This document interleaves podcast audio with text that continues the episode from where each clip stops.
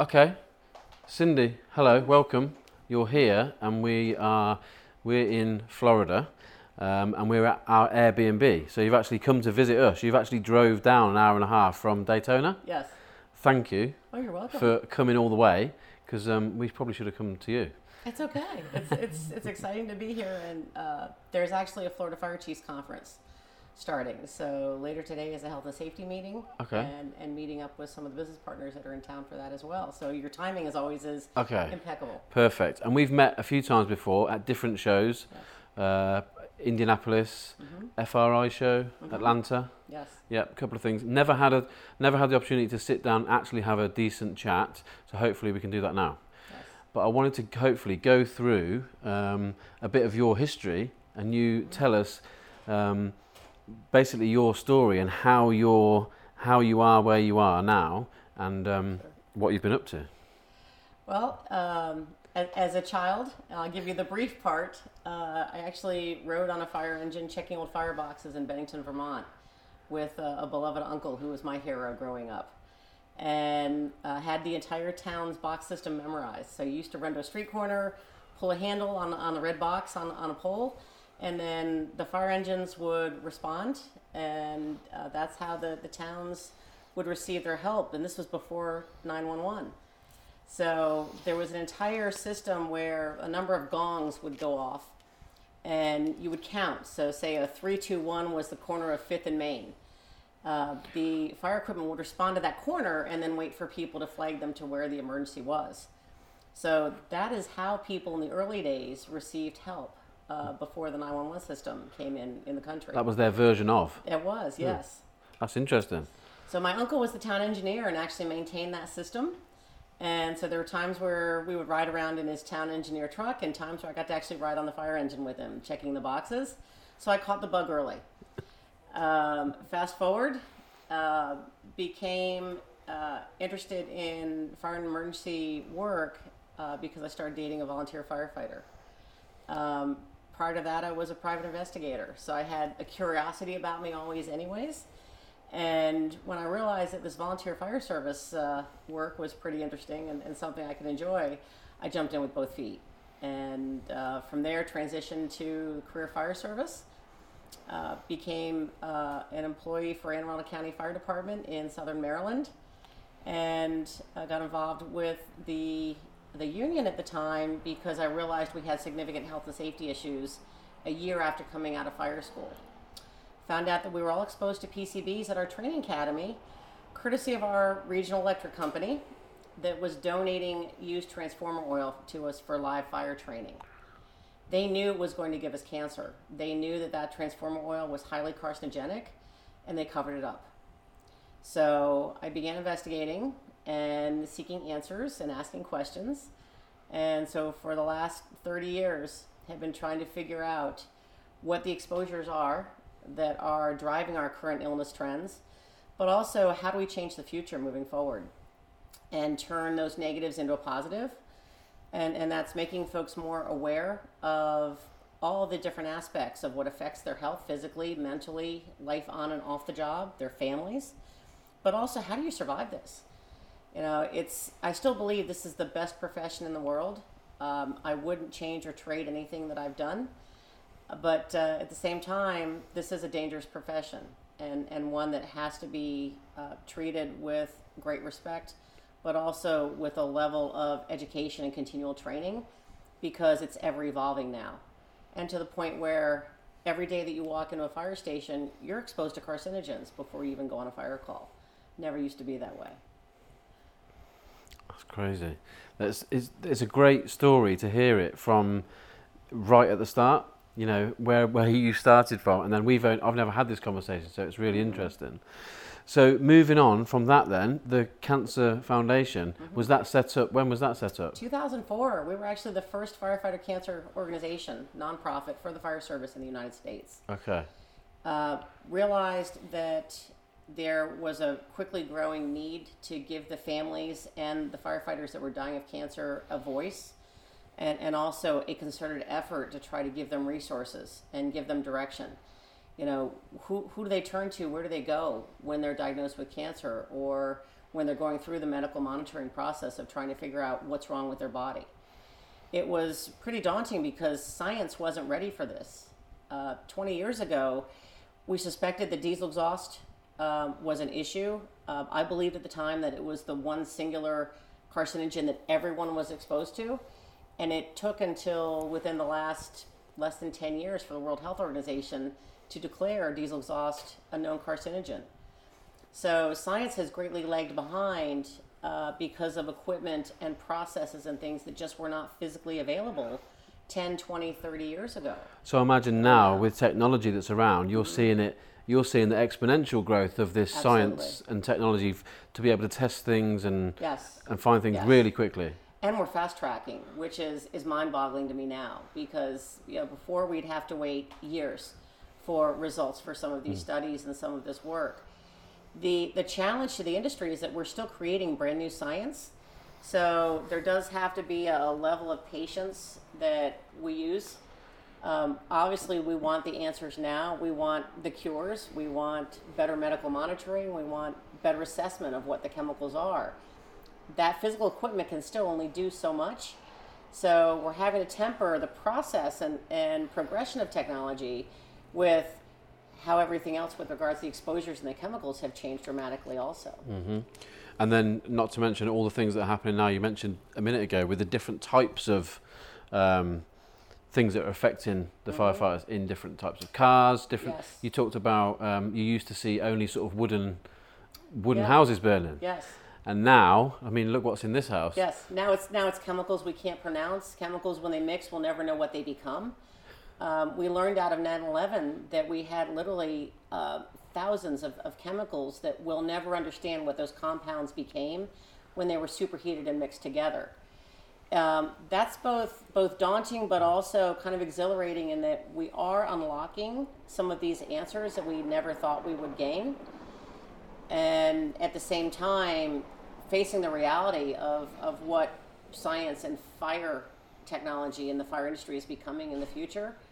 You know before you, you trained to figure out how to put a fire out now you have to train to understand not only how to put the fire out but how to basically survive the products of the fire thereafter and long term thereafter and that's both physically physiologically and, and, and even mentally you know So how far does your does the organisation, the foundation, reach now? Are you talking to all the time to different firehouses? You know how how like granular do you get? Do you get right down to speaking to the actual mm-hmm. people? Some of my favorite times, the favorite times of our team, are literally the time sitting around a coffee table or being able to sit in a fire station and just talk one on one with the crews and with the folks and find out not only what their level of understanding and appreciation for all this is, but also what are they doing and, and what is their engagement to move forward with this. Uh, we have to temper our messaging and our processes because not everybody gets it yet. Uh, that's been one of the biggest challenges. Up until 2006, we only had 19 mortality morbidity studies worldwide on firefighter cancer. So when you look at now, literally 13 years, almost 14 years of watching science and medicine fast track, that's pretty incredible from a research standpoint, but also from a mental processing standpoint, if you will. There's been a massive change for the firefighters. Then they have to Huge. they've got to really sort of switch to this new way of thinking Yes, yes. And the fire service does not like change. fast. Yeah. They, they don't want to This- do things. This is, as they say, 200 years of plus of, of culture. Hmm. Uh, and how do you maintain the culture and the dynamics of what the fire service has been built on and, and still respect that honor and that tradition and at the same time not continue to kill ourselves doing it? Yeah, I guess it in a ba- in a sort of round. It's bad that obviously people are leaving the fire service, but you're getting a new breed of people coming through. Mm-hmm. I guess they're easier to uh, change their the mentality of stuff, Yes. rather than the older guys might be harder to change. I'm not sure. Yes.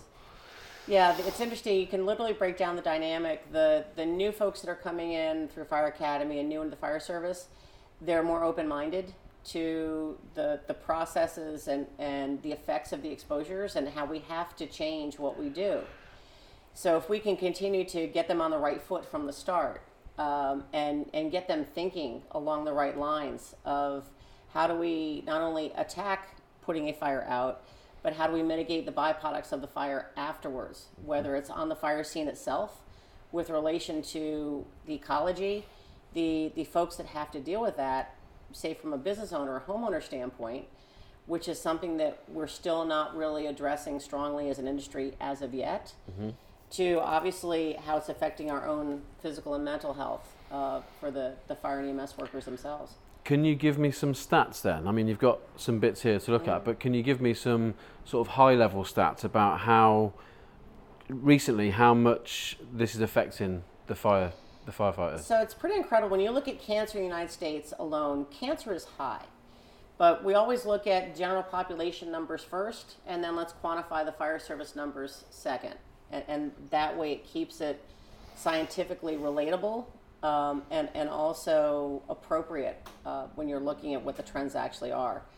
The latest CDC research uh, through meta analysis quantified that we're currently at at least 10% over general population across the board for diagnosis of cancer in the fire service, with a 14% uh, mortality rate above general population. Okay. Those are based on studies of uh, statistical tracking of major metropolitan fire departments that have greater than 30 years, 20, 30 years of data. So, from a scientific standpoint, it, it does have not only sustainability in tracking those numbers and, and the rel- basically relation of that information, but moving forward, we're realizing okay, now exposure tracking is going to be even more important and quantifying what all this data is and then what do we do with it. And who's doing that? Is Well, the good news that the CDC uh, is getting ready to kick off a, a brand new website. It actually just went live um, for firefighter cancer registry tracking. Uh, we'll have the link for you, but it's exciting in that, um, uh, and I just popped it out um, actually last night on social media because we were just notified yesterday that the new page for CDC and NIOSH is live. so what does that allow them to do with So it allows anyone connected to the fire service to register, and by and it's it's all voluntary. But by having our own folks engage, uh, we want people that not only have had cancer but have not had cancer. So again, now we can start looking at the latencies, and we can look at you know how the service is transforming with these processes. You know, are You- we being effective or not effective? Are you going to look at? Are they going to be adding historical data to that website so you can talk about I hope so. previous? I hope so because um, it, again, it's still all being newly created right now by an amazing team through the CDC and, and NIOSH. Um, a number of organizations, uh, such as the Firefighter Cancer Foundation, are consulting and advising on pieces that should be included, information that should be included as part of that query. But um, it's exciting that we'll finally have um, a clearinghouse, if you will, for that part of the information. Um, in the meantime, the Firefighter Cancer Foundation is actually working on a new database tracking model for extracting information from the uh, National Cancer Institute hospitals and state databases. So now we can compare that voluntary reporting with what we're actually seeing reported and tracked actually in the hospitals themselves and through the state health systems. And that's something that we haven't really tackled as of yet. And in the hospitals, previous or historically, do they track occupation? Like, can you tell if Yeah. s- someone was a firefighter? They do and they don't. Um, they will ask as part of their initial patient interview what the occupation is of that patient. But unfortunately, if someone is a volunteer firefighter, they don't always think to include that. They'll say, "I'm an IT technician." or- Exactly. Uh, or I'm an attorney, or I'm an insurance agent, uh, or I work in any of these other vocations. And yet, when they're not in that vocation, the rest of their time is spent being exposed to carcinogens in the fire service. They sort of forget to include that piece. And that's the bit that is interesting. And that's actually a bigger piece that could be causing their illness or could be causing ultimately their, their death. Um, so we're missing a lot of that information and have been. So I'm hoping historically we'll be able to change that moving forward. That's good then. That sounds like that that database could uh, build quite rapidly. Absolutely. Cool. Absolutely. Um, okay, so that was touch on the Firefight uh, Cancer Foundation. Um, can you talk about the the different rates of cancer between trainers and firefighters? Is do we see a difference? We right now we, we don't have actual numbers as of yet. uh, we do know that the two most highly chronically exposed groups of the fire service are fire investigators and, and fire, um, our fire trainers um, or our fire instructors. The, the challenge with these folks is that they're some of our most seasoned professionals. They're typically some of our older professionals um, often, and they're also the folks that are, are more challenging to change with regards to cultural practice. So when you're looking at trying to get those folks to not only live healthier, but also to follow new best practices that are being developed, you know, such as decontamination, um, such as positioning of, of fire apparatus uh, with regards to wind change and, and byproducts coming off a fire. You know, it's interesting, we're, we're kind of going full circle now. Uh, it used to be that the person driving the fire engine would actually check their wind direction um, on any given call before they responded to that call, not just a hazardous materials event.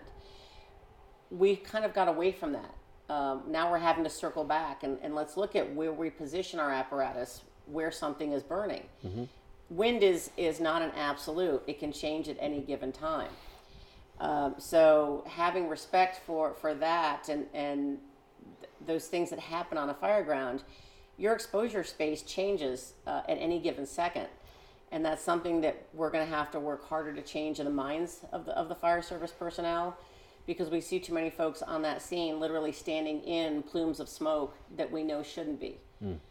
Um, so, you know, how do, how do we encourage folks, again, to wear respiratory protection in areas where normally they would not?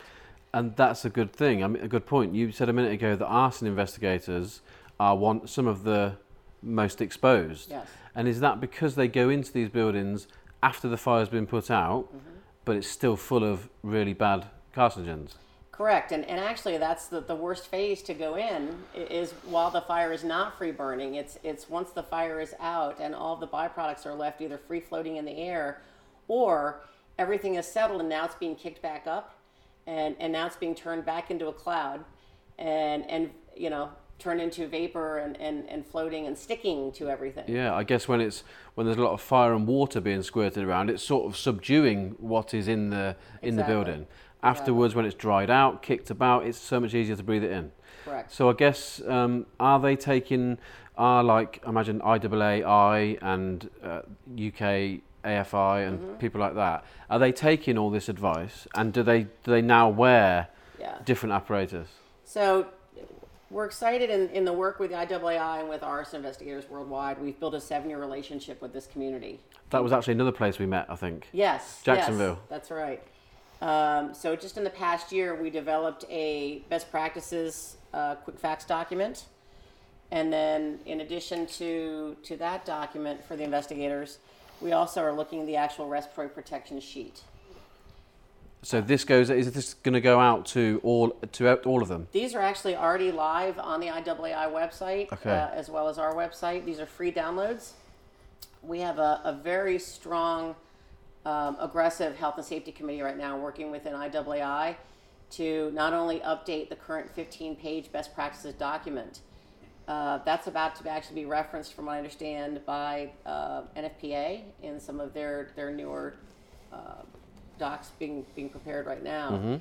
But again, as, as we're trying to bring the rest of the arson service and the fire investigative services and fire inspectors up to speed, it's creation of things like this, these informationals that we believe will help to kind of wake up that community, if you will.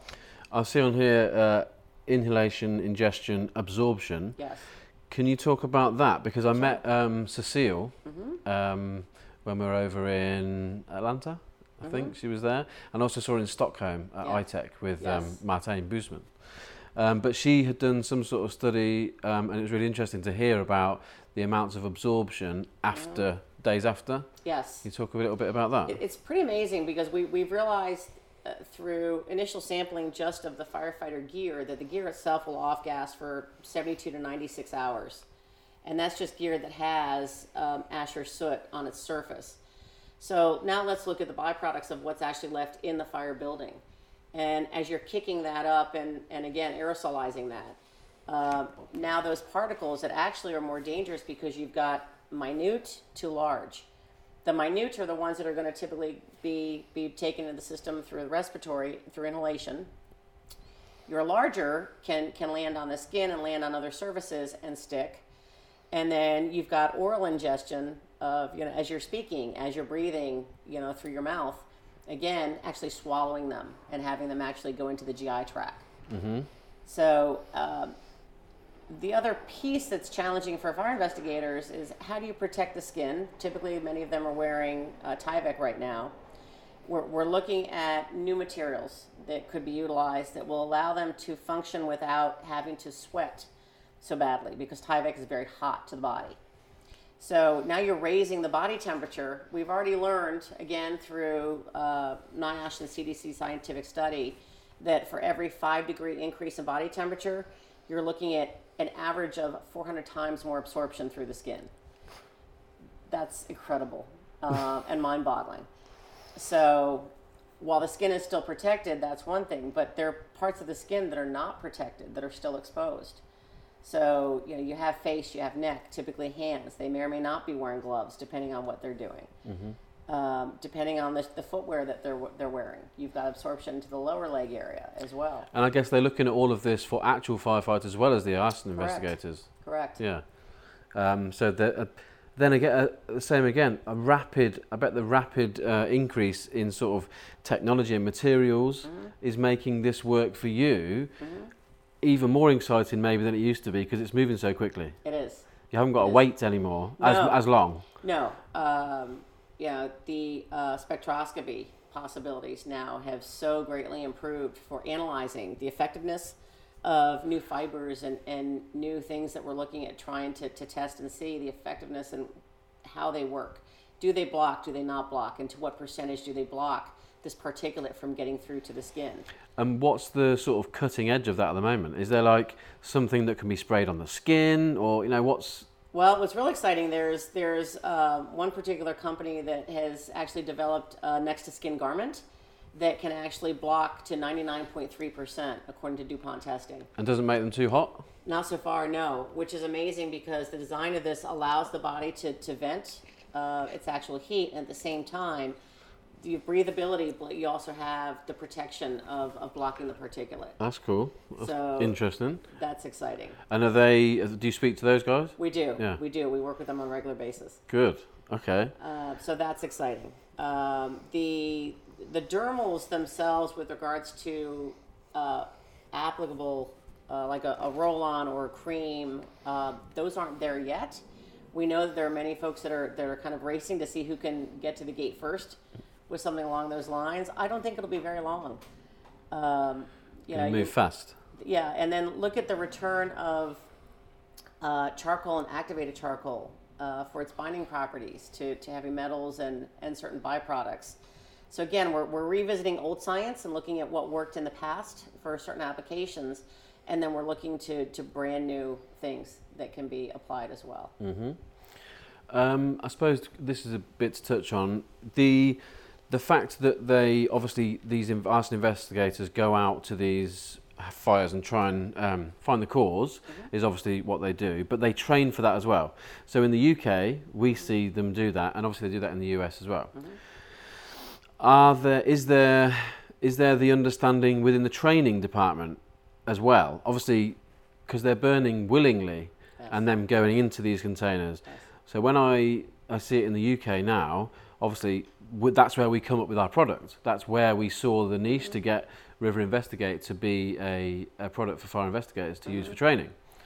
So do you think that that's going to be a hard challenge for it? I mean, we're seeing people pick, taking it up now, um, but it's been slow. Yeah.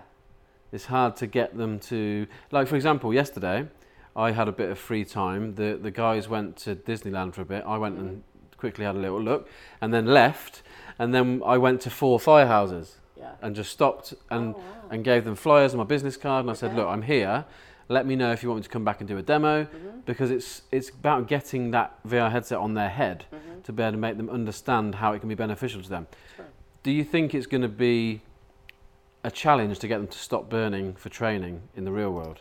Wow, we had this discussion. Um, we actually attended the Fort Lauderdale live fire training in October, and that is the largest annual fire training event that's held in the country. Uh, they had, I believe it was 35 buildings that were utilized for various aspects of training. And you went along? We were there. Uh, we were not only not only testing some new decontamination products to see how well they may be received, but also looking at the actual process of again working through the training side and, and the training exposure portion of trying to reduce their exposures. We also looked at the effects of the differences in their firefighter gear itself on the heat of their body, on their body temperature. There have been some questions about the encapsulation uh, of the body right now in newer firefighter gear and how we're cooking ourselves from the inside out. Um, while the gear is now being designed to not only protect the firefighter from heat, but also from chemicals, are we now over encapsulating the body to the point where it's not healthy? They're overheating. So A different problem. it's a different problem, Yeah. yeah. And seeking a solution for one, we're creating or, or adding to a problem in another in another column. So that's something that we have to be cognizant of. Uh, we also did rapid body cooling on some of the fire instructors that were going into the burn rooms uh, because we were dealing with Florida heat and humidity on that day. And granted, it, it was only about 80, 45 degrees, which is not bad for Florida weather. And yet, the, the temperatures on these instructors going to the burn rooms were quite hot. So, to be able to cool them before they went into a burn room and then to be able to cool them after they came out in a cooling trailer, it was interesting to see how cognitively their functions changed. So, we actually did some cognitive testing with them Okay. and, and observations. And again, all just, you know, loosely based on science, but to start to look at how do we better assimilate the effects of, of what we're doing to ourselves, mm-hmm. you know, into our industry. So it was a great opportunity to kind of query a lot of different areas all at the same time. Were you were you shocked watching them do all the burns? No. You don't say anything. You just You know, the, the, the only part that shocked me was was the mentality that it was okay to stand and breathe smoke. Yeah, We still haven't gotten away from that. okay. And and and that was at at many ranks and and levels within the department and the service and i'm looking at some of the brightest and the best of our fire services instructors and i'm watching them stand in plumes of smoke to the point you could not see them and i'm thinking you know that person could be dead in five years I- is this really necessary Yes. um, and we had those discussions. I actually pulled a group of experienced, seasoned instructors aside. And I said, I want you to be really honest with me. If you could actually do less of this and have an alternative where you knew you were training your personnel um, within the same means to be able to read the fire, to be able to read the smoke, to gain that knowledge and that thinking that has to be in the back of the brain while you're employing A through E of the proper steps of going in to fight a fire, would you do it? And and it was a pretty challenging uh, question to them because obviously the last thing they want to do is admit that they want to see less fire or be exposed to less fire Yes. but a number of them have been to funerals of, of their own. Um, some of them have had cancer themselves already. Some of them have resigned themselves to the fact that they're going to die of cancer sooner than later. And so that was one of those those tough discussions that we need to continue to have. That's the reality of how the fire service is right now. That sounded like a powerful conversation. That that would have been a yeah. Int- how many people were you talking to then? probably about a dozen. Um, just happened to find a, a good time between the, the training fires where I was able to pull a group of them together and go, hey guys, let's have a chat. Yeah. And, and again, this is this is how we continue to evolve. Um, you, you can't just mandate or edict that these changes are going to happen and expect these folks to buy in. They're not going to. I think maybe it could be a slower approach. Like, ma- Correct. let's not say stop burning. Right, Let's just say let's maybe half it. right, right. That would be a start. Right. And we even had um, we had an amazing group of, of fire service representatives from South America, chiefs and all different ranks that we were working with as well. So we were also doing bilingual training in decontamination and fire behavior also. So to get that that attitude from South America, who comes in with a very different, uh, they're at a very different point in their their fire history, if you will. They don't have the cancer numbers that we have here. They have not been uh, in many places fighting fires internally as long as we have been here in the U.S. So it's interesting to see what their approach is and what their take is on this. I imagine if you looked at a map of the world, there is all the different countries are in different places with their fire history. they are. Yeah. And, and that's where it's important to, to continue to look at these opportunities to have those conversations, to learn from each other. You know, those of us that have been more highly exposed and, and are sicker and dying at, at higher rates, we need to talk to those that aren't so that we can hopefully prevent them from hmm. ending up where we are now. Yeah. Following on, I think you mentioned a minute ago about the burning of those rooms, and I mentioned as you walked in that that story just came out from Kirk. Yes. So Kirk McKinsey in uh, Cosumnes Fire Department in Sacramento, they've just started using uh, 24 headsets all linked together, VR headsets, and they filmed their own content, their own real world burns. Yes. Um, then we did editing for them, sent them back to them, and then they um, they they're now training their their academy recruits. And the the big thing they're finding, or the, the the news I heard from Kirk recently, was that you can now put them in those situations of the burning room, where they used to put people into that situation and then try and discuss what's happening with the flames. Yes. And for the first time, or the first few times, no one's listening. Right. No one's listening to them talking about the flames because they're too overwhelmed with this what they're seeing. So they, they're using the virtual reality to bridge that gap um, Yeah, and in a safe way. That's a great point that you raised because um, anyone that has gone into live fire training, you you can't not have your heart rate go up. Physiologically, your body changes when you go into that atmosphere. Your brain goes into a different functional mode. Your body goes into a different functional mode. You can't communicate the same way hmm. verbally. Yeah. So to be able to put those folks into that visual acuity and still be able to communicate and still have the body at a, at a point where it can actually receive that information Yes. and then hopefully absorb and process that information. Yeah. I think in the future that's actually going to be a bigger positive for us. Yes, you still want to include live fire exposure, and you want to do that again with, with seasoned trained professionals um, that can help to to bring uh, you know our junior folks in the service along to be able to look at this from a, a broader point of view and not to get tunnel vision. Tunnel vision is typically what what causes the firefighters to get into trouble. Um, so to be able to read that scenario and I think have a greater understanding, if you can apply that information to the brain ahead of time, so it's almost there in a library format. That way, when it's needed to be called up Yeah. during that real time scenario that presents, they're actually kind of on autopilot, but it's autopilot that's controlled, hmm. that's actually been assimilated through a proper means. A safe, a safe means. A, a safe means, exactly. so honestly, that's where I see this fitting in in the future. So you're seeing, I, I'm always touching on virtual reality, obviously, for the, Sure. the world that we're in. But are you seeing an uptake or a, a rise of that sort of technology in the fire service? You know, I am. It's and it's amazing because uh, I attend both medical conferences and fire conferences regularly.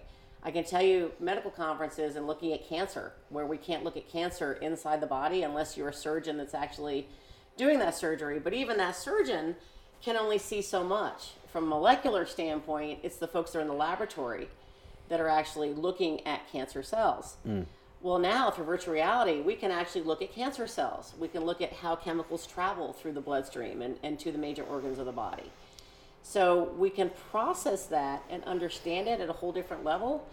That also allows us to, I think, become better thinkers and better problem solvers.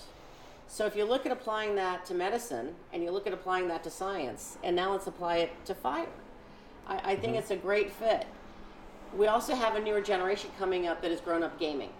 Okay, they've grown up with virtual reality being part of their norm. You know, so this isn't a stretch for them No. to, to relate it. We can see how it might be a stretch for some of the, the older, The older guys. folks, yeah. yes, the dinosaurs. Yeah, but that is that's with every new technology. It is. It is. Yeah. So you, whenever I've met you in the past, you always seem like you embrace the technology quite. Absolutely. You're you're keen to know about the new things, yes.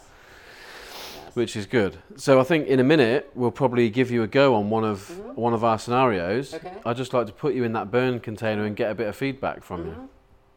Um, but the whole of that has been completely. What time are we on? Oh, 34. It's not too bad. it's not too long. Is there anything here that we you can yeah. touch on more? Your s- So some of the things that um to share in addition, we, I guess almost five, well, almost six years ago, we came out with the the first decontamination matrix model for the for the fire service, where we could actually give them a, a working model, um, uh, both how to zone the fire ground, to reduce their their exposure to the carcinogens, but also how to actually remove their fire gear and and the proper order for removing that gear. We've had to do a lot of troubleshooting because of again real world application you know what what can the firefighters actually apply to every scenario or what is only going to work in certain scenarios we also have things like temperature whether it's the ambient temperature of the air or the temperature of the firefighter at the time um, we also have altitude to deal with and then um, the rest of the aspects on the scene that are all variables so many consider. different variables. correct no two fires are the same So that- allow getting the firefighters to understand. Okay, this is a, a hot temperature outside, but Right. there's a hot, a cold fire. You know what? That is that is confusing. yes That's yes. going to be hard to get them to learn. So you have to take a, a basic plan and be able to make it uh, expandable and applicable to all these different scenarios. You know, while we're, we're advocating for the, the rinsing off of the soot off of the gear on the fire scene, well, if you're in the lower 48 states of the U.S. and it's and it's summertime or it's warm weather, that's fine. If it's wintertime or if you're in Alaska, um, it's amazing because you know Alaska, the the actual uh, plastic uh, bags that some of the gear is carried in cracks and fractures. So even the materials that are used for day-to-day functions are different based on both atmosphere and, and weather in these various areas of the country. Do, do does the firefighter kit get taken away and like washed or decontaminated after every fire? Not everywhere. Not Okay. everywhere. Um, we have we have a number of folks that are embracing that idea. Then we also have folks that are looking at the, the potential for, from a cost and also from uh, an application standpoint. If they only have one set of fire gear, they may not be able to have their gear taken from the scene. Now they have to look at decontaminating on scene or decontaminating as soon as they return to the fire station you know, if um, they have to remain in service and that gear has to remain in service, we've now realized there are steps that they can take that while they're not as effective ultimately, they are effective in the short term for at least reducing the amount of exposure. Like we said, let's let's try not to go in really hard and just stop the whole thing. Let's Correct. maybe half it in, Yes. in that world as well. Yes.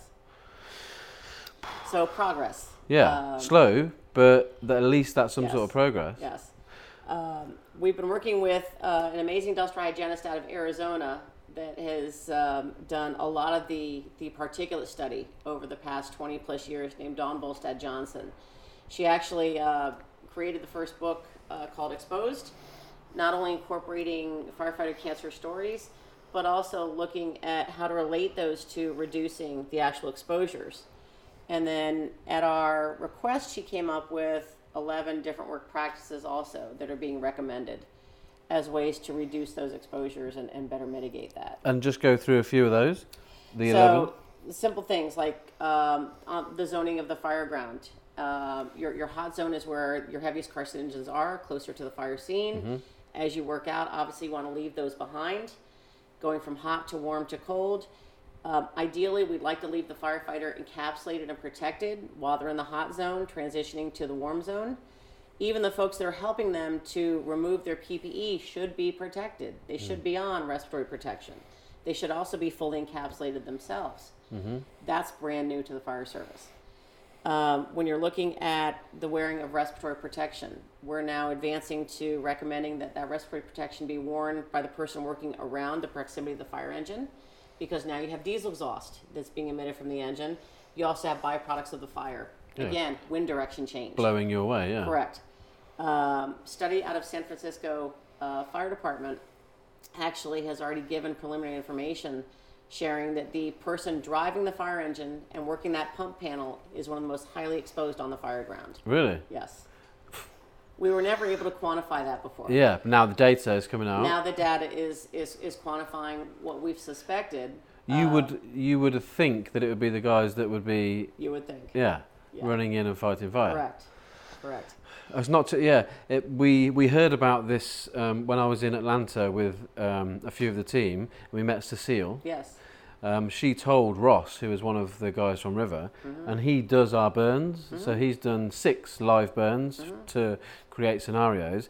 And the next day, he was completely worried about it. You know, we hadn't heard all about about these things. Yes. So he's there on the phone getting his sort of insurances in place and things like that. You know, it, it Mm-hmm. kicks you into a different thinking about it. We were just burning, thinking we were making virtual reality training. Right. Didn't know he's picking up every single item Yes. with his hands And yeah, absorbing. absorbing, Yes. putting it onto his rig and scanning the object. Yes. So and now- transferring it to the rig. Yeah, yeah, and and then now, so we've put loads more things in place, a little bit like this, Yes. but for the creation of the scenarios. Yes, yes.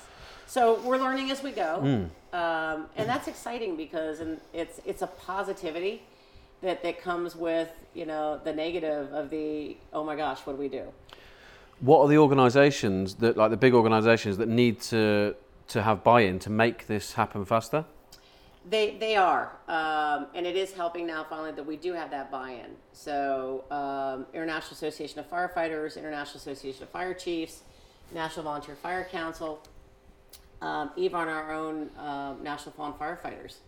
Um, prior to, to recent history, they didn't recognize occupational cancer as, as a line of duty death. They did in Canada, we didn't here in the U.S. So, What did they used to say that it that it was from? well, They couldn't tell. they, they felt there wasn't enough scientific evidence to quantify the causational connection. A lot of people just sort of associate smoking, Sure. for example. General public thinks that lung cancer is, is the number one killer of firefighters, and it is not. It is Okay. not. It's a whole host of, of other cancers, you know, brain cancer, kidney cancer.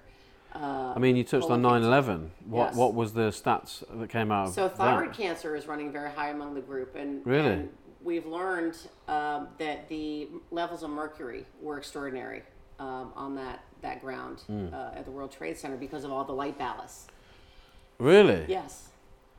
So that's one of those those things that you wouldn't think until you start digging in and, and trying to track back where these chemicals are coming from and going back to the origin um, and doing the investigative work.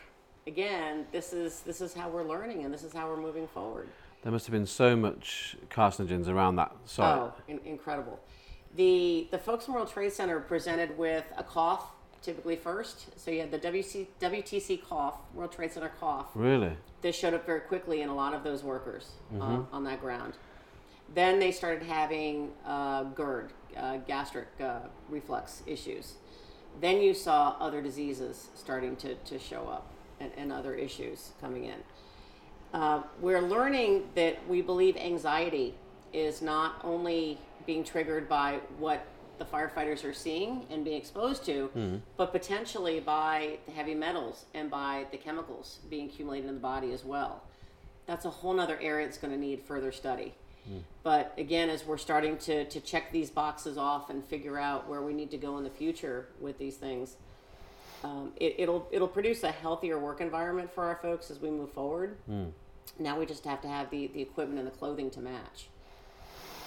And what are some of those barriers, do you think, to get them to adopt? What are the major barriers? Money is one. Okay. Um, being able to afford all these these new things. Uh, the technology is is is not cheap. Um, it's quite expensive for research and development uh, of new technologies and, and these new things that we're going to need for the fire service. You're looking at these budgets now being stretched further than ever. You know, before the budgets were to keep the fire stations open, to keep the personnel paid and on duty, to keep the equipment functioning and paid for. Now you're having to pay for decontamination. You're having to pay for medical expenses that have never had to be covered before. Yeah. You know, it's it's a whole nother area that we need to be more creative in addressing. Um, we're looking at um, one of the the things we're testing is is having the insurance companies potentially contribute to some of those costs moving forward. You know, it's currently common practice to board up a building and having the securing of that building covered by the homeowners or the business owner's insurance. That's the price of doing business. So why would decontamination not also be part of that that price, part of that cost? Needs to be cleaned up. doing that, correct? Because I imagine, yeah, they, they just board up the house and it's full of all the carcinogens. Mm-hmm. And it's just left there. Yes, till Yes. it's either knocked down or And then, and then think about what we're turning over to, to the owner of that building, not knowing what they're walking into and what they're being exposed to yeah. coming back in. I think yeah, I think we're gonna we're gonna continue this uh, relationship hopefully, Mm-hmm. and I think we can really make some content around this for you. Absolutely. I mean, we spoke about that briefly, but let's touch on that. What do what would you like to have created in terms of immersive content that we could create that might help with your message or learning or training? So some of it moving forward, not only with regards to the actual exposures themselves uh, and, and actual learning how to decontaminate properly. We, we've seen a variety of videos and a variety of, of attempts out there. Um, people want to do the right thing, and we've seen a lot of good intentions but wrong application, if you will. Sometimes doing less is more. Um, and sometimes not doing something and not making a situation worse is almost a better choice than than of the, the mindset and the thinking, well, we just need to do something. So let's just grab the first thing available in, in thinking that we're doing something. Tick in a box. Correct, correct. Because we, we realized um, with regards to the, the decontamination wipes and some of the early decontamination products that they were actually worse for the skin. They were worse for the chemicals uh, than So you're just wiping something on you that's not great. Correct, correct. So again, over the past five years, that thinking has changed greatly now to what should actually be in the decontamination products that we're adding to that layer of, of carcinogens hmm. that we know can make us sick. Yeah. You know, how do we not make that situation worse? I bet it's hard though because you've got to now test the wipes Correct. to, that are going to wipe off the stuff, but then the stuff that's on the skin could be a number of different things. Correct. How does that react with that? Yes. the, the positive is that you have places like uh, NC State, North Carolina State, is one of the, the folks that we're working with um, in that research right now to look at which decontamination products actually do bind to those, those toxins on the skin. How effectively do they remove them? What are the effects left on the skin itself? In other words, are we going to have actually have tissue breakdown? Um, are we going to accelerate those carcinogens coming through the dermal layers? Or are we actually removing through safe means and, and not making the problem worse? These are all things, again, that only have been surmised. Uh, we haven't had solid proof as of yet um, in, in, in that scientific realm as to what we're actually doing effectively. So do you think there could be some maybe a set of videos that are made that would Yes. could show how to do these decontamination areas? Absolutely. Absolutely. There's a very specific process also for just, just for wiping down the body. Yeah. um, once the gear is removed, there's a specific order that's recommended so that you're not introducing more carcinogens, whether it's through the mouth, through the nose, or through the skin. I think if we could do some sort of content that showed that process, it's super. As we've seen with all of the VR stuff, it's super powerful to be able to put a headset on these guys Mm-hmm. and show them spatially what we mean by wiping the skin or decontamination zone, Yes. cold zone, hot zone. Yes. I think that's going to be powerful. Yes. So is, I think that's something we're going to be looking at with um, Kevin and yourself as well. Mhm. We're going to be looking at that in the future. Yeah. That's exciting. Another area that we're looking at is medical monitoring. Okay. Um, and this is where I believe we can take what we're learning from the cancer oncology community and those advancements where they're employing VR to how the chemicals transfer into the body, where they go, how they affect cells. Healthy cells become sick cells and then become cancer cells. So if we can again introduce that in a way that is maybe gentle uh, without scaring, you know, Yeah. our, our group that we're working with, and, and that's that's part of what we're trying to figure out now is um, we've told them that the chance of getting cancer is extraordinary. We're now seeing a swing back in, in that mentality where, well, if I'm going to be exposed anyways and I'm going to get cancer anyways, then let me just throw caution to the wind. That's not where we need to go. Um, You don't want the new recruits No. coming thinking the same thing as No. that. no. Okay. No. So to be able to look at medical medical monitoring and and there's some great documents now that are available. Uh, the Wellness Fitness Initiative put together uh, a recommendation for firefighter physicals, and this is for basic medical monitoring uh, for folks. This is not enhanced monitoring, if you will, but it's a starting point. Uh, we then went to Dr. Michael Hamrock and asked him to adapt his document for firefighter physicals to the fire investigator community. So he took it a step further and created a letter for fire investigators to actually take to their physicians. Okay. Um, many fire investigators are on their own when it comes to the medical monitoring of their health. So this is like a helping the the medical guys Yes. understand what they should be looking for. Yes. Things. Yeah, that's good. Yes. Really good. And then as we expand, if, if we can take, again, newer technology, um, the Firefighter Cancer Foundation is going to be embarking in uh, biomarker um, research and, and work uh, starting in 2020. And what's what does that do? What's that? Well, we have a, a, a new partner coming on where we're actually going to be looking at blood testing and relating those biomarker levels and, and protein uh, algorithms to what we're physically seeing in real time in the body. Okay. With that, now we can actually track how fast are these diseases progressing and changing within the body. You know, everyone has their own DNA imprint, if you will.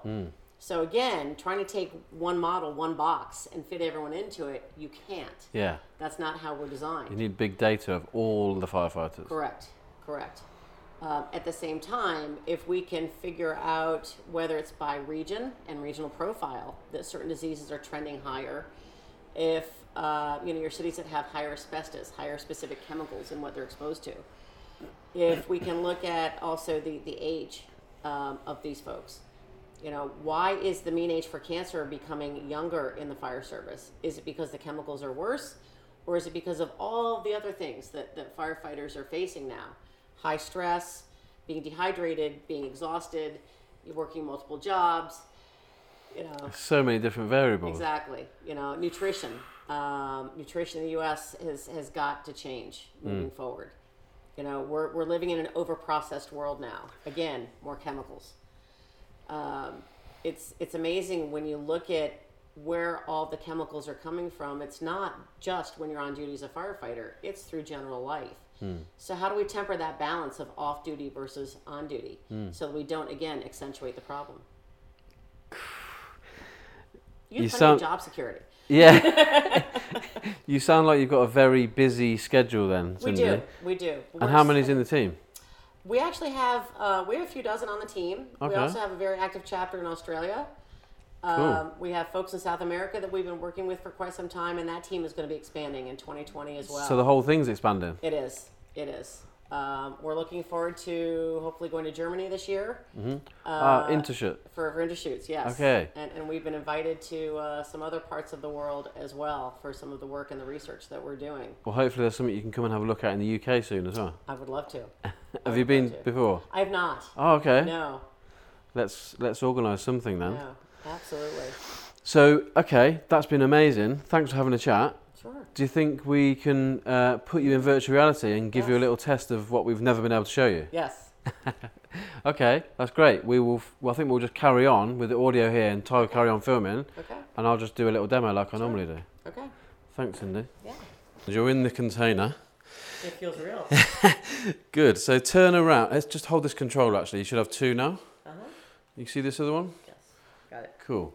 So let's just do a 360. Turn around and get a feel for where you are. I'll just hold this cable so you don't trip over it. That's it. Do keep turning and go all the way around till you get back to where you were facing.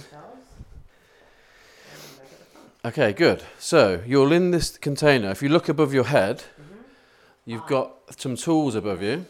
So let's just pick up one of them with your left hand. Let's Okay. touch the controller. That's it. The little, let go of your thumb Okay. and just touch that and it should go blue. There we go. Yeah. And then when it goes blue, pull the trigger, which is on your index finger. Ah. That's it. And now just let go of the trigger now Okay. and it drops on the floor. Yes. Cool. So now let's get the camera above your head. That's it.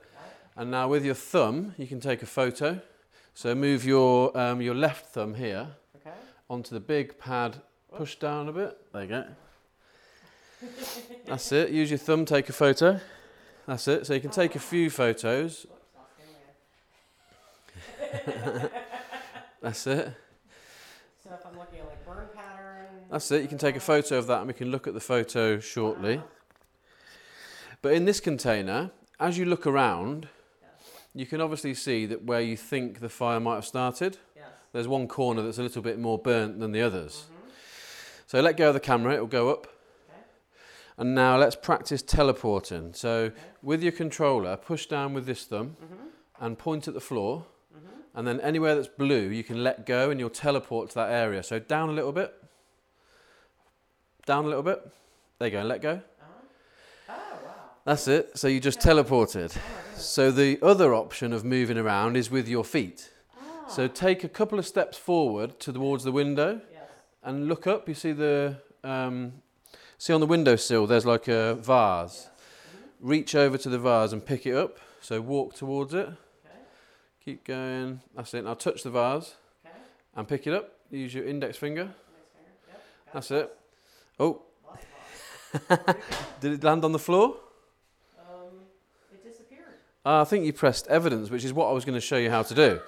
so if you look to your right, there's a little cabinet. Look down. Yes. There you go. Okay. You see the cup on top of the cabinet. Yes. Let's pick up the cup with a left or right hand. It's up to you. Okay. That's it. Lean down, touch it, Okay. and then pull the trigger. Pick it up. Okay. Got it. Now bring it to your face. Yeah, you can see the detail. Okay.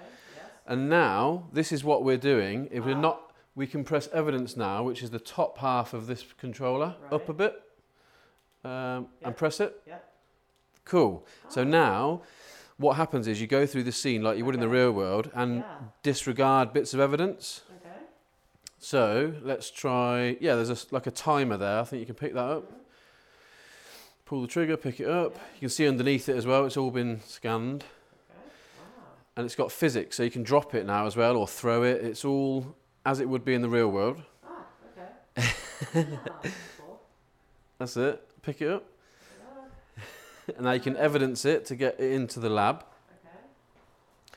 And now I want to show you one more thing. Let's evidence that. Just press. That's it. Yes. Now you've got a flashlight above your head. Yes. Let's grab that. Pull the, so just touch it, pull the trigger. Yep. And now let's look at all these dark areas. Right. So you can turn around and look in the right. That's it. It gives you the ability to really see into the sort of corners. So now you can actually look at the patterns. Yes, let's have a look at the smoke pattern on the ceiling. Mhm.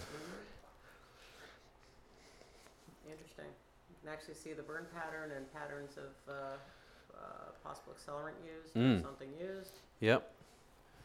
And if you look on the floor right in front of you, that looks like the corner with the most sort of damage. Mhm. So down here, um, in this scene, we actually put some investigators through it two days ago in the UK, Okay. and they spent two hours in the scene. Wow. wow. And if you don't have to do it, but you can obviously get on your knees and you can look underneath things, and the guys get worried about um, getting their clothes dirty, Yeah. yeah. which is the beauty of it because you're not going to get dirty at all. Um, so we won't. I won't go through the whole scene. I just wanted to show you briefly. But if you if you just have a look at the sofa, for example, Mhm. I'm just going to evidence all the items in the room. So I'm going to skip about an hour. Okay. So I'm just going to press evidence all objects. Mhm. So now you can see Oh. because we scan the room empty and full, Mhm. we get all of the patterns behind the sofa Ah. and behind every item. Wow. Okay. So this is what they do um, in their real training. Yes. So if you turn around to the doorway, Mhm. that's it. And teleport over to the doorway as close as you can. So use your thumb. That's down a bit. That's it. Okay. Push down with your thumb. Point at the floor just by the door, and then let go. Oh, whoa, That's there we it. Now you see the door handle. You should be able to touch it, Yes. uh, and it'll go blue. And now pull the trigger and pull the door open. Mhm. That's it. I love seeing you stepping through the door. you moved out of the way. So let's teleport out there. Use your thumb to teleport. That's it. And now turn left once you've teleported. So let go. Turn Oh, left. Left, left, left. Oh. Now, cool. So this is the bit, Cindy, that we line everything up Mhm. in the lab Okay. like it is laid out inside the container so that you can now go behind the sofa and have a look at the pattern. So just teleport behind the, so- the couch. Mhm. That's it. And now look at the pattern on that sofa. You can clearly tell which side the fire came from. Yeah, so it's over there. And also, now let's teleport to the tables, the lab benches over there. That's it. Just teleport to one of those items just next to it. That's it. Now, walk up and pick up that cup, for example. I'm just showing you that we have all the items in a better light, so you can reach out, pick it up, look underneath it. Yes, you, in here it's a lot um, brighter than it was in, in the container. So another thing is if you look up, there's a dictaphone above your head Yes. on the far right. Just grab that. you can use either hand. Just grab it and pull the trigger once you touched it. A little bit higher. Pull the trigger. Uh-huh. Uh, that's it. Yes. Cool. So now, instead of writing paper notes Mhm. for their investigators, they can just make voice notes. And at the end of the training, we turn it into, into text for them. So let go of that, that goes up. Now, the last bit of the training is just teleport to the, just into a space where it's in the middle of nowhere. That's it, over there is fine. Just teleport using your thumb. That's it.